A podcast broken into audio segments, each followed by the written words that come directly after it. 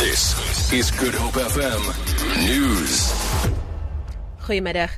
Eskom se uitvoerende hoof Brian Molefe sê die kredietfasiliteit van 2,3 miljard rand wat met die Franse Ontwikkelingsagentskap AFD beklink is, gee aan Eskom nuwe vertroue. Eskom het vroeër vandag die ooreenkoms aangekondig vir kragverspreidingsprojekte in KwaZulu-Natal, die Oos-Kaap en Limpopo. Landelike gebiede soos sal meestal deur die ooreenkoms bevoordeel word. Molefe sê Eskom sal hierdeur ook baat vind by die uitruil van kennis en vaardighede op verskeie vlakke. Die kredietfasiliteit geld vir 25 jaar. President Jacob Zuma kon nie die vakverbond Kusatu se nasionale kongres by die Gallagher landgoed in Midrand toespreek nie, omdat afgevaardigdes nie oor geloofsbriewe kon saamstem nie.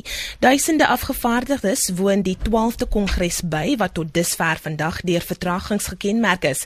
Kusatu het president Zuma gevra om later vandag terug te kom. Hy sal hulle na verwagting later vanaand toespreek.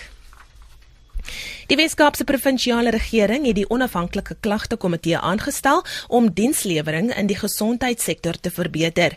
Die komitee sal bestaan uit 3 lede en is die eerste van die aard in die land. Die provinsiale minister van gesondheid, Noma French Mbombo, sê die komitee sal onder onder meer kwessies soos pasiënte en wagtyd en houdings van personeel ondersoek. Some of the cases that we receive uh, from the HOD's office or from my office If they are, cannot be resolved, we'll send them to the independent committee to look at them.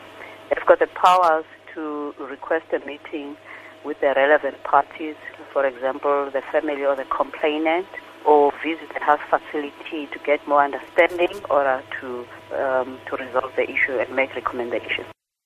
En ten slotte kommersiële vlugte in die Midde-Ooste word ontwrig weens Russiese missielaanvalle op militante in Sirië. Lughawens in Noord-Irak is vir 2 dae gesluit. Dit volg nadat Rusland sy lugaanvalle op terreurteikens in Sirië verhewig het.